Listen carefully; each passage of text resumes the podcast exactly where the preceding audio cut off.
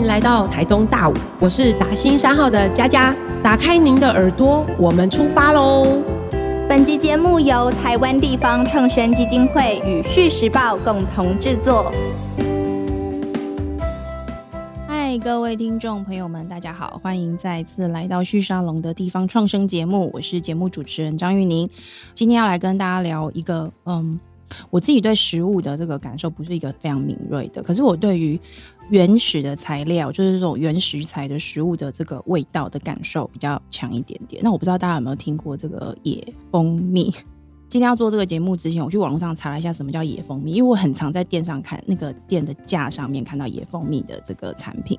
那我发现网络上怎么可能有这么多野蜂做的蜂蜜，大家都采得到呢？这是不可能的吧？所以我就去查了一下，我发现有些人所谓的野蜂蜜。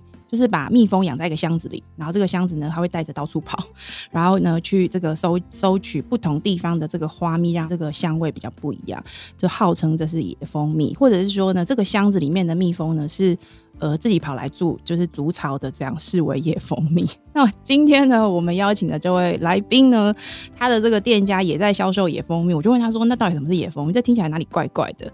他跟我说呢。就是真的在山里面的这个蜜蜂的那个，我们想象得到那个圆圆的土色的丑丑的那样的一个圆圆的那个蜂巢，固定时间就去把它的这个蜂巢里面的这个蜂蜜呢采下来，但不要全部采掉，那这样子它就有再生的可能。这就是大家所谓的这个野蜂蜜。那我不知道大家听到这边有没有嘴巴里面都是这个蜜蜂的味道了。那今天呢，地方创生的节目，我们非常谢谢地方创生基金会的董事长陈美玲陈董事长帮我们邀请到了达兴山号。的共同创办人谢荣佳佳佳来到我们的现场。大家好，嗯，佳佳是跟她的先生是在这个呃疫情后哈回到故乡的啊，回到家乡就是在大武那边。我想他回乡的理由非常非常的特殊。跟一般人想要回乡是有一点不一样，这个我等一下真的很希望佳佳跟大家的分享那个心路历程。嗯，那我认识佳佳是二零二零年，她是台东县啊，他们每年都会甄选所谓的创建台东队的地方创生的团队里面的一个呃很棒的一个在南回的。啊，一个团体哈，他其实他们就是夫妻。简报的时候，我印象非常深刻。第一个就是佳佳非常有自信的，就是返乡，我想做什么，其实他已经心里非常有数。然后呢，后来他也发现，其实一路走来也不是那么的顺遂，你会碰到疫情，有很多很多的变化。可是，在这个变化中，怎么样让自己能够强大起来，让自己能够更稳定的下来？我觉得她是一个非部落的女生，就是媳妇啦，哈，就是媳妇跟着先生回到部落，那个所展现出来的呃生命力，跟她在这个一路的地方创生的努力上面，在很短的时间就让大家看到成果，而且会耳目一新，很好的一个典范的案例。你想那么远的地方，就是台湾的最尾端了，哈。是，那能够有这样的一个呃成绩，在很短的时间。另外，你可以问问他，如果叫他再回到都市，他愿不愿意再回到都市？所以，佳佳，你有没有想要回来，回台北？我不想回台北。你是我，我先帮听众朋友们这个就是复习一下，或提醒大家一下认识你哦。你是土土生土长在台北长大的小孩，对不对？对，我是土生土长的板桥人。对，然后哪一年跟先生回到台？呃，我是二零二零年疫情啊，疫情是大概一二月那时候开始的，全球开始，对，全球开始。我是二零二零年八月回去的。但是我做决定要回去是二零一九年，就是在疫情之前就决定好了。对，好，对，所以你回去了快三年的时间，对不对？还没有正式搬回去，大概是两年多一点点，刚刚过两年。有没有想要回台北生活？给大家呃三句话，让你想象一下，如果你是我，你会选择台北还是台东？这样好不好？我现在住的地方有一百多平，然后呢，呃，我们是被山围绕的，所以我们其实白晚上是非常凉的。然后你在村座里面，所有的人晚上都会拿椅子坐到门口。我家因为刚好一百公尺就是太平洋嘛。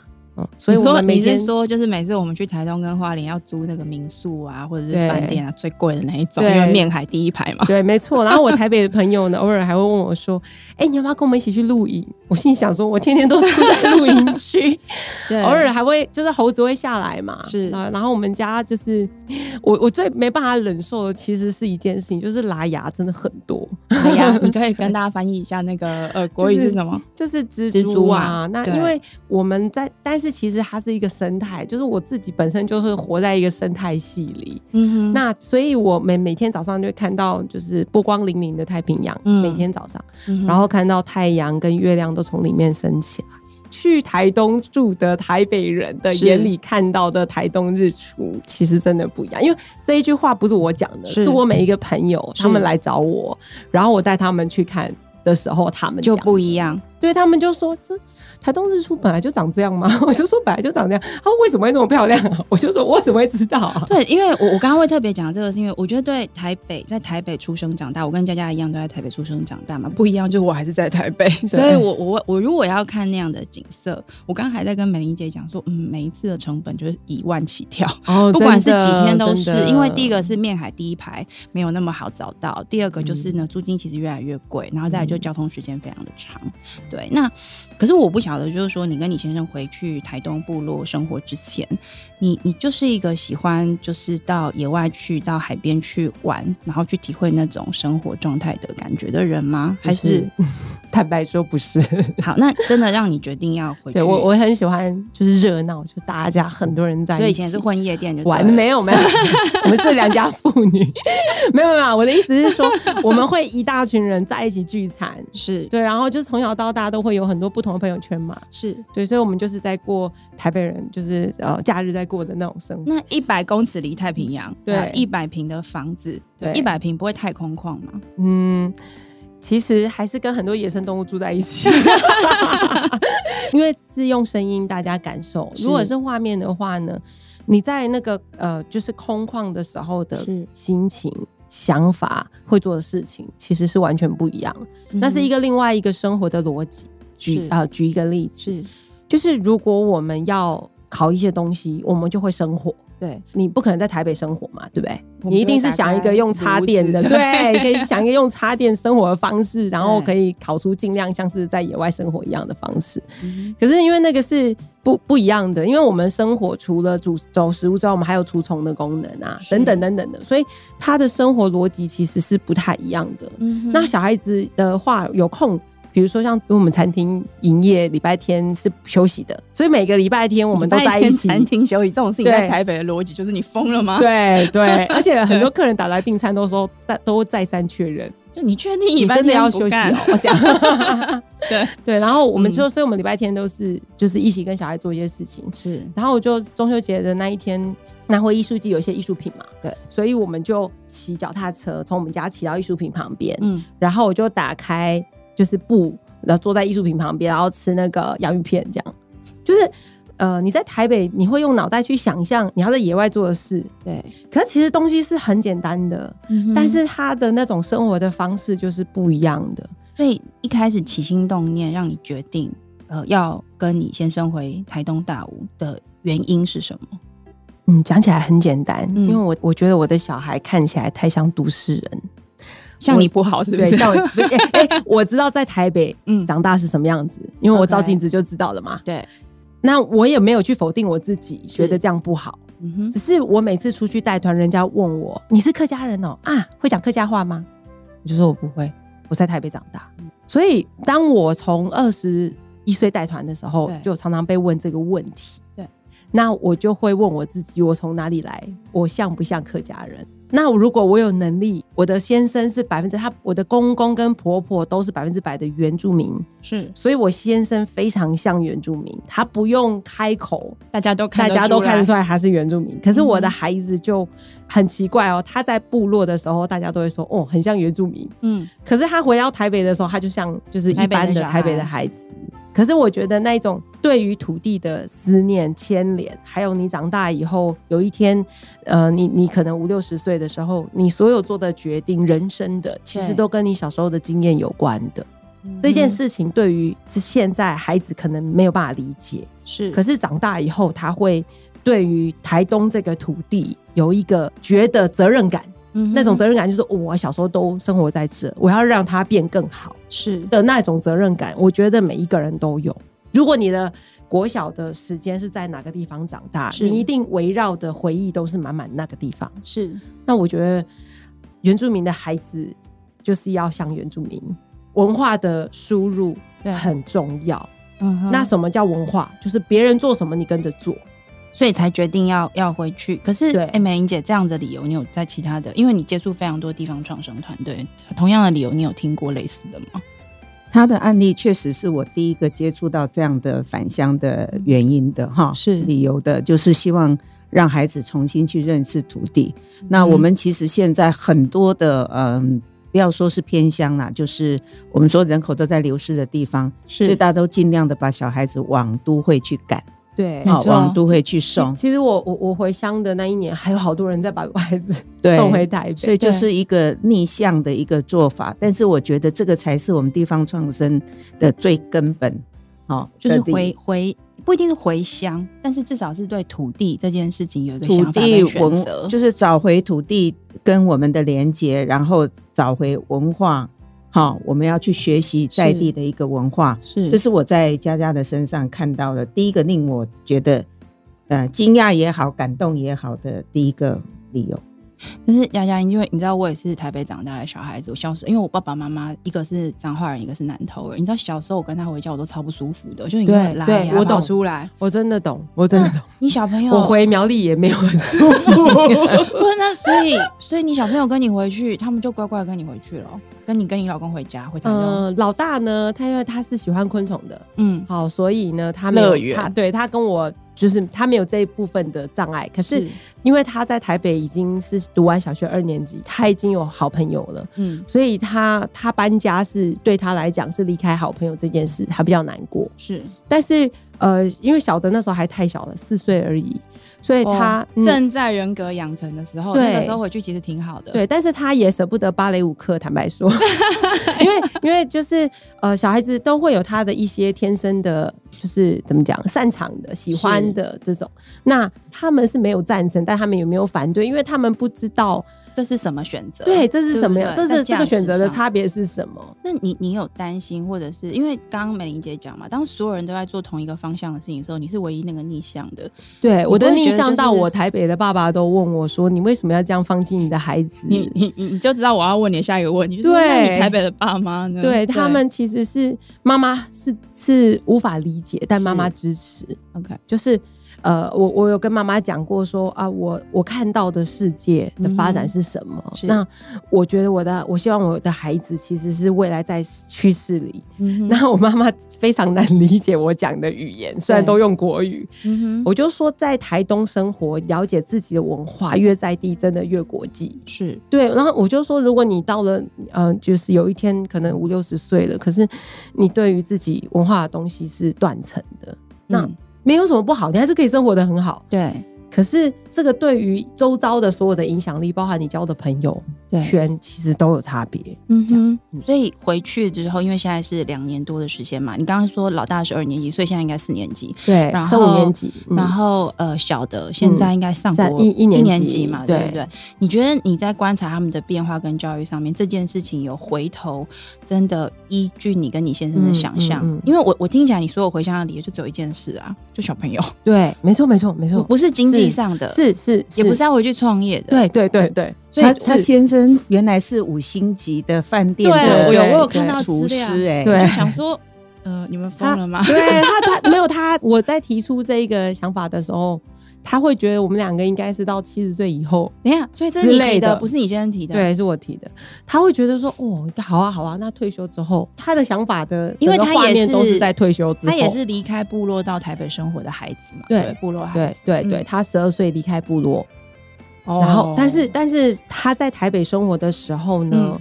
哦，有一些他生活的差别，我觉得是可以在他的表情跟他的行为上可以看到的。然后我讲一下他的日常生活，他每天早上八点到九点吃早餐，就是我们送完小孩之后，他就去早餐，吃完早餐之后，他就去山上采叶子，我们家全部摆盘的东西都是他山上采的。你现在说的是你们在台北还是在？我们在台东。台东，可是以前不是这样，以前就是呃，你有八到十个小时是在五星级饭店，是。好，所以你进去饭店之后呢，你就是去做饭店要你做的事情。是，但是呃，饭店要你做的事情，它有个 SOP，是，这不是随着你的想法，是没错。那今天他他会心里有一个预算哦，南瓜熟了。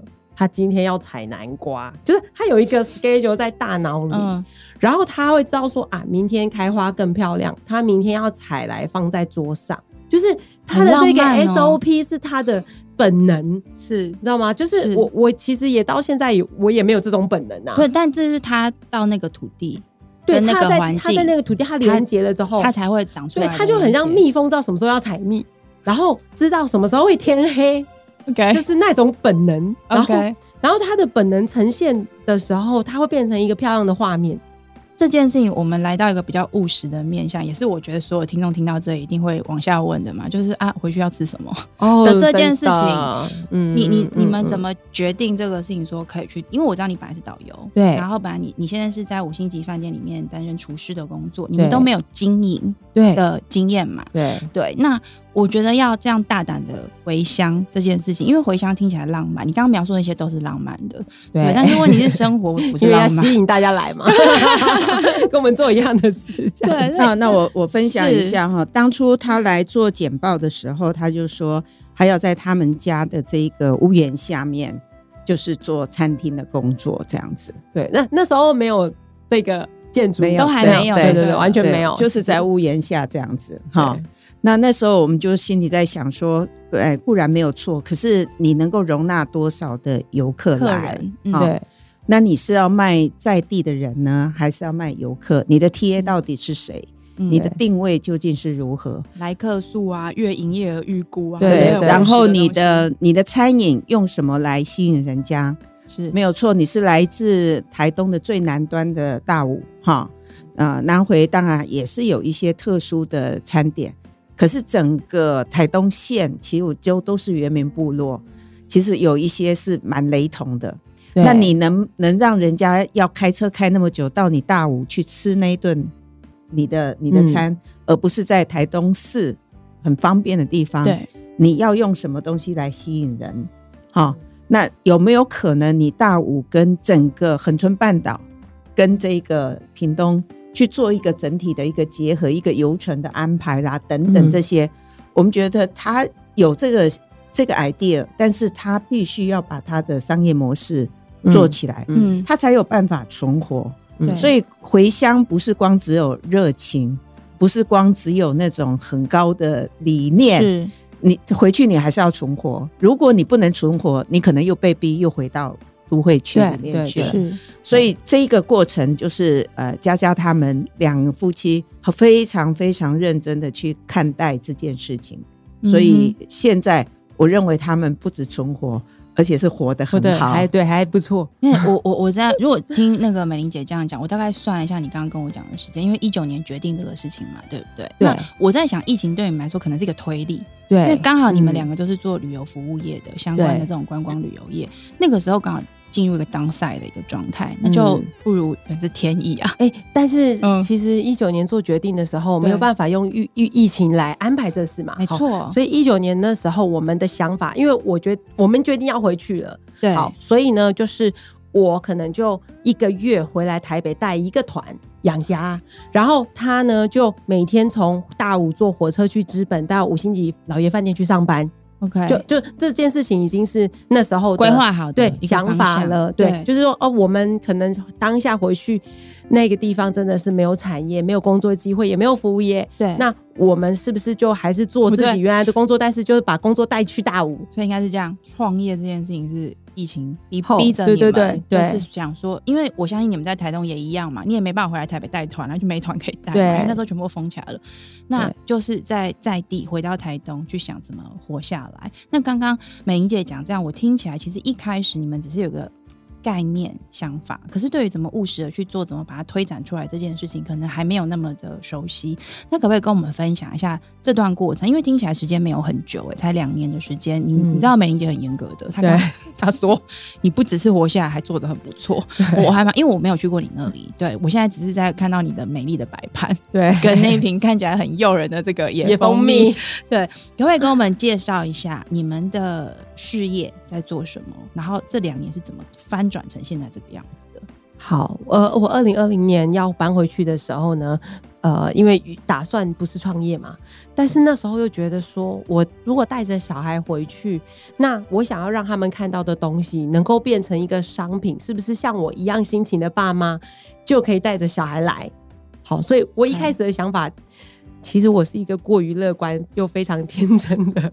在这部分，好，所以呢，我就觉得说，哎，那我是不是来做个昆虫营队？OK，对，所以就是这些，其实都是在思考筛选的过程。那后来我们就，我就回去大吴住了四天三夜，嗯，然后就开始务实的想说，那我的我真的太天真了，对我我这这这里，然后那时候村长啊，他们就说啊，有人想要来这里露营，嗯哼，然后我就想说，哎，那是不是可以做个露营箱？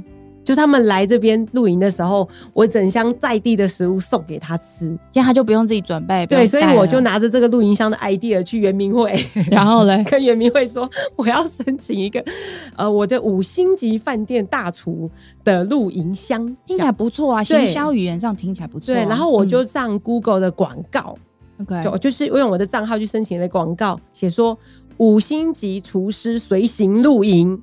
就像在营地享用五星美食，嗯哼，我只有下标头，没有内容。你知道我只花了四百块，你知道有多少流量吗？卖翻了是不是？没有，有两万多次的浏览，真的？那卖的好不好？实际上面 take action，呃，就后来，因为后来我们其实是八月回去嘛，然后一直执行到十二月，对，都是在弄露营箱。因为我们当时想法就是，这地方怎么可能变一个餐厅？那谁会来啊？我觉得其实你身上有留着很明显台北长大小孩的协议，很会讲，对，真的真的很会讲。对，你你那个下广告的那个概念跟行动，跟你选关键字的方式，就是行销人会有的一个一个概念嘛。所以我想你们两个这个合作，某个程度其实你在扮演那个行销跟定位的角色。那你先生看起来就是回去做他自己，对，真的把他的天赋发挥自己，把他的天赋发。会出来，对不对？但是有一个这个过去的餐厅的经验去思考。你们外部来的客人要怎么去去服务他？可是我我蛮好奇的，就是其实刚刚我们在跟美玲姐聊的时候，也有提到，就是我觉得一个是你们的想法回到那里，那也许有些外力跟自己内在的动力推动你去做某些事。可是我觉得我听到了很多的这种部落回到部落的故事，其实最重要是在地网络，你要如何融入他们，你要如何跟他们合作。那我我刚刚这样听你讲，我就在想说，露营箱这件事情，村长会不会觉得他们都听不懂我在在干嘛？他们都说黑死香，对 对，所以你你怎么让他们跟你一起共同合作？就我当时，或是这件事很重要吗？你觉得要跟他们合作很重要吗？我觉得要跟他们合作很重要，可是是不是现在马上可以合作？我觉得这件事就不重要了哦。不是这件事情，因为我相信有一天一定会合作的，但是我知道也许不是现在。他就看我弄出来的那些东西，他就说。啊，我们就每天都在吃这些啊，怎么可能？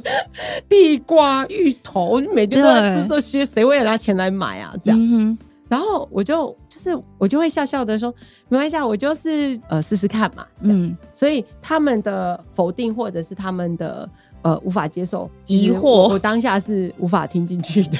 我就直接你就是做，对我就直接想说没关系啊，因为我我的消费者可能也未必是你嘛，没错。但但是是当消费者到。也许他的朋友有会这个需求，是，然后找他是。来跟我合作的时候，理解，我就可以跟他合作啦。所以，我我我没有觉得那是一种拒绝，是，好，我只是觉得说，没关系，味道，对，我就没关系，有一天你会听懂的啦。我们就是。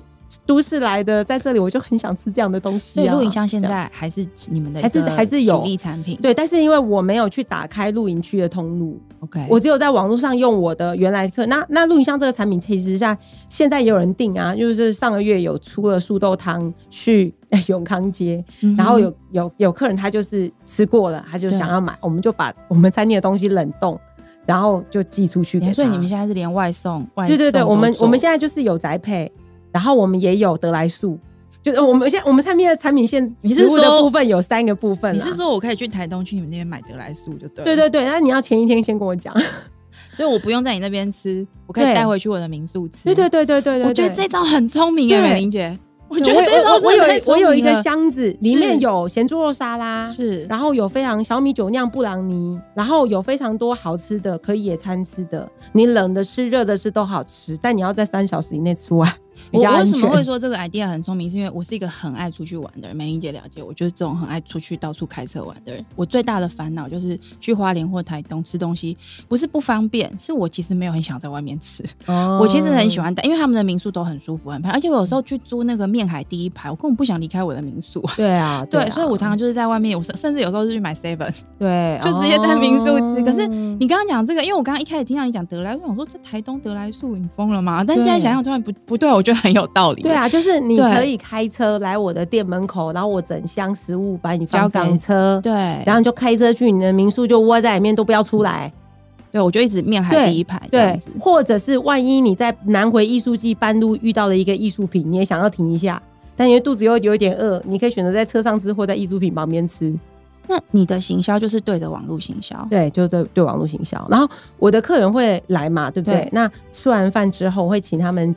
呃，我会分享我们的故事，是，然后我就会说，我有一些行程，是，那呃，你可以加我的 Line，然后我在讲的内容，如果他听到有兴趣的部分，对。我就会帮他下一个标签，就是这个客人，我就要服务他嘛，那我 Line 官方账号不是一对一吗？对对对，那我就会跟我就在 Line 上面写说，他有询问野餐箱。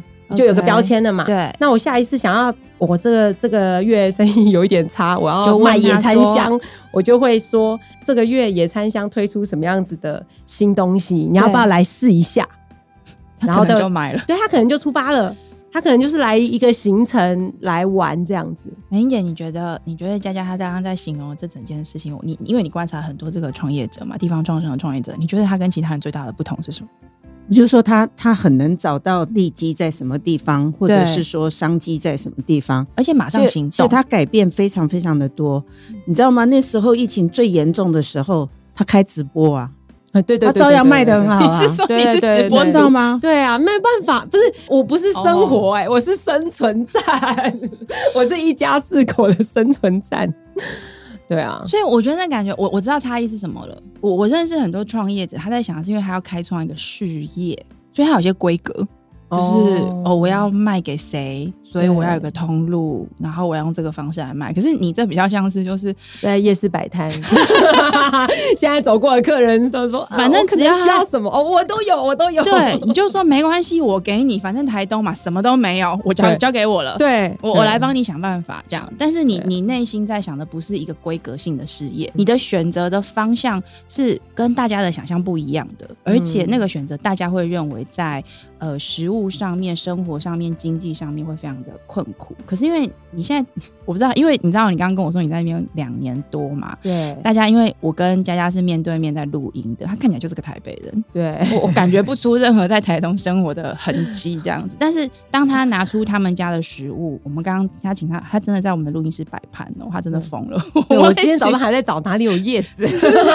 他真的找叶子放上去才有那种台东的味道。我我一定要让佳佳讲一下为什么我们今天明明是声音的节目，但你要让我们都体会感。感受你们的食物，你非得摆盘不可？为什么？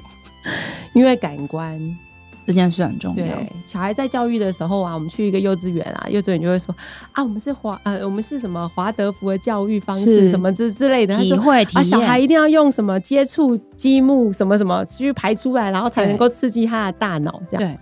然后我心里想说，为什么大家来认识我们的时候不能用感官，用吃的？所以我们人在台北，对，用要带就对了。对，然后用。用呃感受，就是那种体验感受，其实是接触来的。那你现在在台东的这个服务跟 business，因为你们是以餐厅为主轴嘛，可是你刚刚有提到你们有设计一些行程等等。对对。所以如果我们要去定位你们家提供的服务，哎，对不起，我我想确认一下，现在还是只有你跟你老公在做，还是已经有员工？还没有，对不对？有小帮手，有小帮手，就是人多的时候他们就会出现。OK，啊，都是部落的人。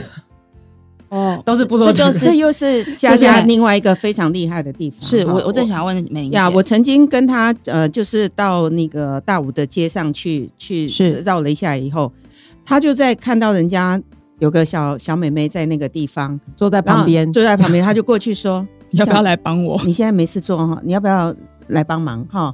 你要不要个工作这样？”那旁边的阿妈就好开心啊。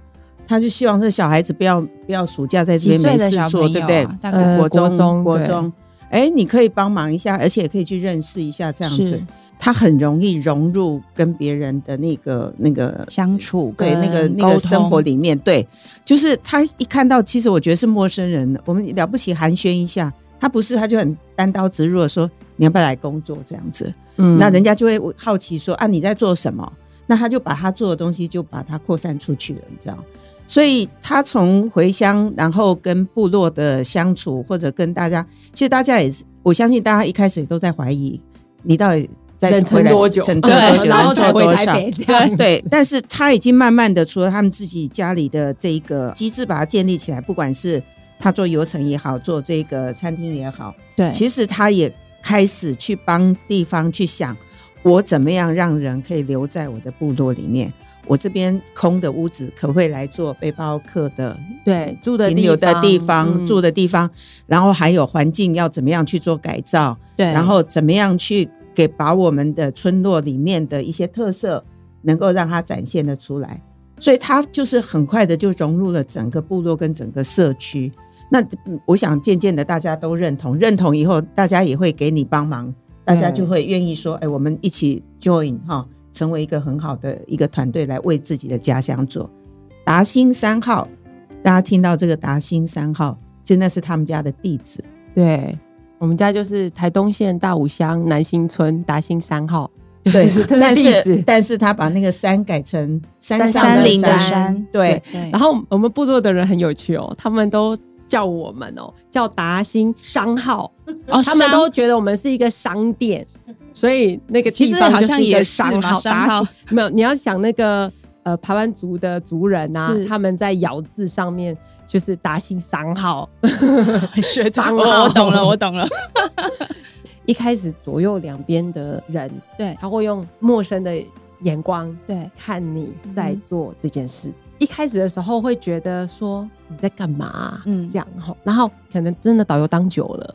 所以我带着客人走在路上的时候，我其实觉得很自在，因为我觉得那个才是我。嗯哼，有一种感觉就是我在做的事情就是我这样子，所以那个是一个部分的谢荣家。所以我觉得就是我在讲给他们听啊，我还会问他，他问我什么，然后你可能比较知道嘛，对，你要不要来回答一下？是顺便，你真的很会就地取材，其实都是你小帮手哎。对啊，对啊，然后然后他就说哦，他就会被 Q 到，然后他就很开心。对，他讲不完呢，我没有办法把个人拉走，因为。他也想要讲，嗯，他知道的东西，那是一种成就感嘛。嗯哼，所以后来我们在路上的时候，其实村民会很自动，是他们可能说：“哎，佳佳又在那个导览了，赶快拉个椅子。”对啊，对对对，就是等你过来。对，然后等一下要 cue 他了，这样子。神间是谁 已经准备好了，今天换我讲这样子。对啊，对，可是这个事情，你觉得对部落的生活，因为你刚刚前面讲，你起心动念其实想要带孩子回去嘛。那我觉得很多的父母在想孩子成长的环境，其实除了那个土地之外，还有同才，还有一起生活的这个部落的人。你在回去之前，你跟你先生有讨论过，那部落的人接不接受你们，跟接不接受你们的孩子这件事情，其实也会影响着最后的这个结果。因为我是妈妈嘛，对，我不可能让我的孩子就是因为我要做这个生意，然后跟其他人处不好。是，所以这件事情是我摆在所有这生意的什么最前面，对，最前面压力最高。对对对，所以呢，就是。如果不允许的事，就是如果部落不允许我做的事，我就不做了。我就部落不允许你做什么事，目前为止是你曾经想过，但你觉得啊，天啊，真的没有。我我以为他们会觉，比如说在疫情期间有没有？是啊，还是有客人两个三个来嘛？对，我还是会带进去里面嘛。对，那部落里面都是老人家，对，他会担心，对，他们会担心，他们会跟村长反映啊。对，他们就会说，哎，那个什么地方是不是可以不要来？哦，我们就绕道了。就是反正他讲什么，我就马上改这样子。嗯，那我我知道现在部落还缺什么。有一天我能力到的时候，我会再想办法带进去。你你会想要找更多人回部落吗？会，这真的很妙。你今天不是自己想回去，是被你带回去的嘛？对不对？他想回去，对他不认为自己有这个有这个现在就可以回去。去。对，那他会想要找更多的的，比如说小时候的同学啊、邻居朋友们一起回去部落，像你们这样子经营，你觉得这是有可能的吗？因为如果你成功了，是因为你的独特性，那这件事情就是一个无法被复制的。对，没错，对不对？我觉得这应该也是美玲姐会很想要了解的。我举个例子哦，嗯，你在台北买房子的时候啊，你会不会想要选好的学区？我想大部分的对都是嘛，对不对？嗯，所以如果当我的邻居他们都非常呃有文化、爱部落，然后也喜欢在这里的时候，我的这一个区学区就会去吸引其他更多的人。OK，所以我要先专注在我自己，把我自己变成一个好的学区。嗯哼，所以我这个部落呢，它有很多的优点。但是这个优点可能在里面住久了看不到，你可以所以跟我们分享几个。我们部落是一个很呃能够接受外面来的人住在这边的，是那因为我们的部落的空房子很多，那些房子没有人住，这部落人就更少了。嗯哼，那大部分以前有本事都是把孩子送出去嘛，对。那现在有本事都是把孩子带回来。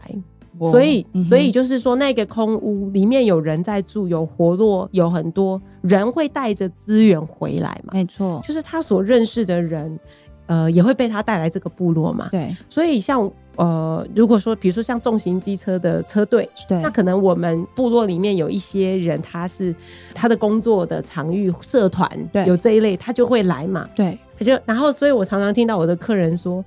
有啊，我们那个谁就是住你们村庄的啊，然后就是因为他分享了脸书，我才知道你们的呀。所以当他协助我变成一个好的学区，是你不就慢慢就会回来了吗？现在已经有人因为你们这两年，呃，其实其实我每个月都会有青年来。不一定是部落的人，对对，未必未不一定，也就是隔壁部落，或者是就是像嘉金林、大溪，是。呃，我觉得讲多我们附近村庄的名字啊，是，然后到一直到安硕，都会有人来，然后时候我就会说，哎，不用来吃饭，来聊天就好了，就是来聊天这样，然后呃，大家。有时候在消费上面，可能觉得，哎，我们的东西并不是他平常会吃的那个价位，他就不会来嘛。对，我说没有没有，我们就不是餐厅，我们就是一个聊天室，嗯，你就来聊天这样子。所以你也在建立那个社群吧？对，跟你们同年龄的。对，因为我未来想做的事情是大家一起投入，也许是观光服务业这件事情，所以我当然不可能只是我自己啊。像我去年就有跟美英姐讲，我我我不会，目前不会再拿政府计划去执行我想要的。为什么？因为我我觉得靠自己，我那个餐厅已经可以养三个人了，就是三个人的薪水，我觉得没有问题，我发得出来了，对不对？嗯嗯。那接下来就是让我的更多的邻居都能够养活他们自己，这件事情就让我很开心了。我后来今年呢，有一个生命特质，自己理解自己，嗯，是我在看别人在舞台上。在接受掌声的时候，我自己在底下看到他的那个回想那个过程，我自己都感动的不得了，会哭哎。跟你不是你做出来，对，不是我，不是我站在上面，就是我站在上面的时候，还没有他站在上面，我的那种成就感来了爆棚，就是 我觉得我有这个特质。美玲姐，我觉得佳佳很适合。成为地方创生基金会的其中一个在那个地方的种子，他他确实已经是啦。嗯，其实我我已经安排了好几次让他去跟大家做分享。对，那其实他每次站上去分享，不要说站台上台那一那一刹那，其实从他进来，就像今天他为什么把东西带进来？对，甚至我们上一次在台北在那个 Meet Taipei 的时候，他的女儿也来了，他女儿也是一个很重要的一个角色。在这个整个过程里面，怎么说？呃，女儿非常非常的活泼，而且会融入，跟你可以带导览就对了。因为当时我们两个是穿着族服，对，从头到脚。OK，然后我们走进会议那个场域，对对场域的时候，就会吸引很多的目光。是，那我不是原住民，我为什么要去强调原住民这一件事情？是因为我希望让他记得他他是原住民。那他回到。村庄，就是他回回台东第一件事情，去上课了三天之后回来问我妈妈，我的族语名字叫什么？然后我就告诉他，哦，你叫阿愣愣呐。然后后来他又听到了阿豹叫阿愣，他就说，我跟阿豹的名字是一样的哎，讲好开心啊。对啊，然后告诉他们，你知道吗？如果我没有在部落里讲排湾族的由来，就是太阳神之子的故事，嗯，我不认为他们会有体会或感动。对，然后他来了，别人问他，他就自己讲说，太阳就会生两颗蛋，然后一个蛋孵出来是男人，一个蛋孵出来是女人。可是那个东西就就在他的文化基因里了，这个基因就是要要要有一点，要就好像。种子一样要有花，要有水，要有营养。所以你跟你的孩子或你们家人，我我这样听美玲姐讲，某个程度也是你们就是一个 team 了。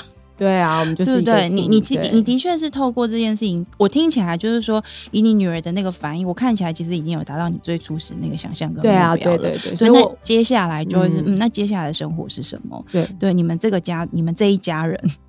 接下来在部落里面，或是在这个地方的发展上面，你们还可以再再做些什么？因为我我觉得有一个比较呃难的地方是，孩子你带他回去了，他要在那边安身立命，他的生命是什么？他他在那个地方跟那个土地的交流是什么？我觉得这个事情可能就会是接下来他会去发展，你们会跟他一起去去发展的嘛？那如果只有还是只有你们一家在那里？对啊，很难呢。对，没错，啊就很孤单啊。因为我们家现在住家是没有老人家跟我们住在一起，OK。所以在文化上面，其实老人家呃的能够给予孩子的东西，我们没办法给予。是，所以呃，我只能够找别的老人家对 来我们家是去做文化的传承。嗯，所以我接下来就是呃，其实像今年我有接接任学校家长会，然后。呃，三猪窟的总干事，反正就是地方的一些公共事务热心，他就是会到我这里，嗯哼，然后不管我要不要社区社区运动中心，呃，对，社区中心，对不对？对，不管我想不想要不要，都会来啊，对，哦，来了就接受吧。反正也推不掉。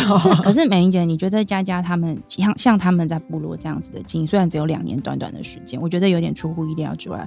关键可能就是你什么都愿意做吧，反正上直播你也可以嘛。所以你你觉得接下来佳佳她能够扮演的角色，除了你刚刚提到的，就是她可以去分享她的经验之外，你觉得还可以推动的是什么？因为我觉得很难，就像刚刚节目一开始你讲的，我觉得很难。每个人每个有机会或想要回乡的人，他的目的是孩子这件事情的动机跟强度可以强大到，而而且有那么乐观，对不对？连你老公一开始都不相信了，就是那么乐观，觉得说好，我可以这样什么都没有状况之下，我就回去，然后我可以找到生路，我们真的可以在那边安身立命。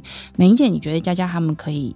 串联当地的更多的资源跟供应链，因为它已经变成黎明中心了嘛。嗯，对 对，所以那个那个 hub 的那个角色跟可能性好像已经已经存在了。所以你你觉得下一步可能还可以怎么做，或者是说你觉得从基金会的角度，基金会在这边扮演一个串联者、资讯的传递者，也是一个 hub，在台北的 hub，你觉得可以怎么样合作或发展呢？嗯，首先我非常谢谢佳佳被我看见哈，就是我看到他的案例之后。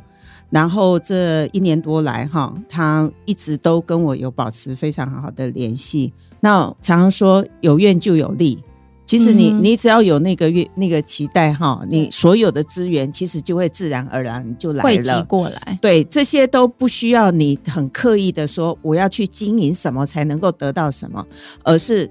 当你发了那样的愿，而你愿意真的很投入的时候，其实那个帮助助力都会来这样子。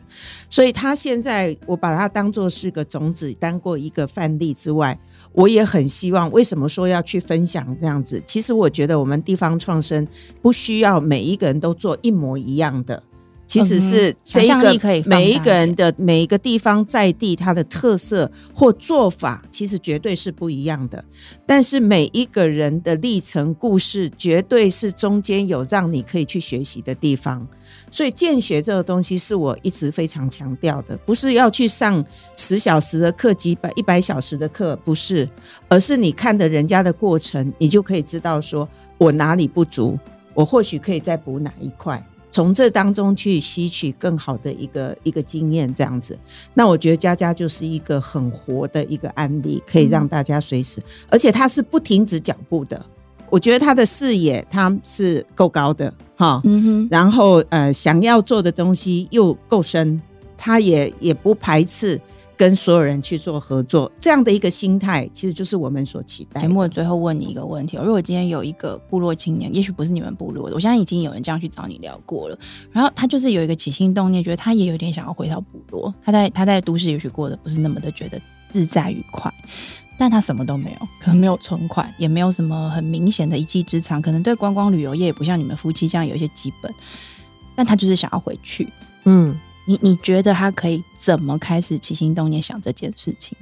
其实从去年 Meet Taipei 在现场啊，是就有青年走过来跟我说，他学校还没毕业，嗯但是他有想要他回乡，是，但是他因为还没有工作经验，是，所以他也不知道他回乡能做什么，是。那很多人都觉得说，我好像要在城市里打拼到。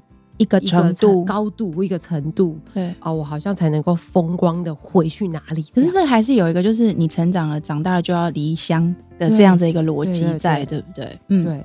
那确实离开一个地方，能够看到其他的事情，是对不对？要不然你在那个地方你也看不见。嗯哼。可是如果你能够带着你的人生跟生活体验还有信念回去的话，然后你又是一个勤劳的人。我觉得部落其实有很多事情可以做。当时我们拿到了圆明会的，就是帮助之后，我们就回去了嘛。对，回去了之后呢，因为大家知道我老公的背景是在五星级饭店当厨师。对。可是我跟你说，他从来没有讲过课。然后当时有一个是教部落妇女开创新的原民食物的课，是呃，相公所就打电话来。对。然后我当时呢，真的很想要把它包装成一个讲师，但没办法，因为他就是一个厨师嘛。对他来讲，其实他也是等于是一个裸身回到部落的人呢。嗯，然后我们也没有什么很多的存款。对，然后我们也不是说，就是像大家想象中那种哇很风光，然后我还带着很多资源回去部落要建设干嘛？我们不是嘛？我们就是回去想要在那里过生活而已啊。嗯哼，我就帮他接了这个案子。对，所以其实能够在部落呃有一些，就是你自己本身要有一个专长。对，好，那这个专长训练未必要。很长的时间或很厉害，对，就是你愿意去做，你愿意学习。其实现在电脑打开，网络一通，什么都会了嘛，不是吗？对，其实我刚刚在听你讲，我就有一个很关键的要素是网络这件事情。哦，对对，它它让你跟都市的距离其实没有那么遥远，不管是来自都市的客人、消费者，你的你的客户，又或者是相关的资源，又或者是资讯的交流，其实让这件事情变得比较容易了。但我我很我很相信你刚刚讲的一个关键，就是要很勤劳。我自己在创业觉得很长的时间，我觉得。勤劳真的是一个事业的这个创办人他会不会成功的一个很关键的要素。没错，没错。那因为勤劳，你才会一直看到问题，然后你看到问题，你就会觉得没关系，我来解决啊。所以就一个问题解决，不停的这样滚动下去之后，它自然会长成它的它的这个样子。那我我想这也是你刚刚最后在讲的，就是说如果今天有人想要回乡，不管他今天是回什么样子的乡，他心中有任何的这个乡愁，他想要去重新定义自己安身立命的可能性，又是或者是去重新定义他的家庭生活应该要长成什么样子？其实不一定要被那个过去的既有的这种我只能在都市活着的这样子的既定的刻板印象给绑住。对，那如果今天这个听了我们的节目之后呢，对于回乡这件事情有些想法，也可以到台东大武来聊聊。对，没问题。家家达兴三号，对，达兴三号，你就上网路找是达兴商号。或达兴三号，或一二三的三号，可能都可以找得到。对，就达兴三号，达是这个发达的达，兴是这个兴盛的兴哦。达兴三号，谢谢佳佳，谢谢美玲姐今天来到我们的节目里面。好，那呃，如果你对于我们的节目有兴趣，喜欢我们的节目，请在各大平台给我们五星评价并留言，也欢迎在各大平台跟 Instagram 上面按下追踪。那么下一集更新的时候，我们就会自动通知你喽。谢谢大家，拜拜，谢谢大家收听。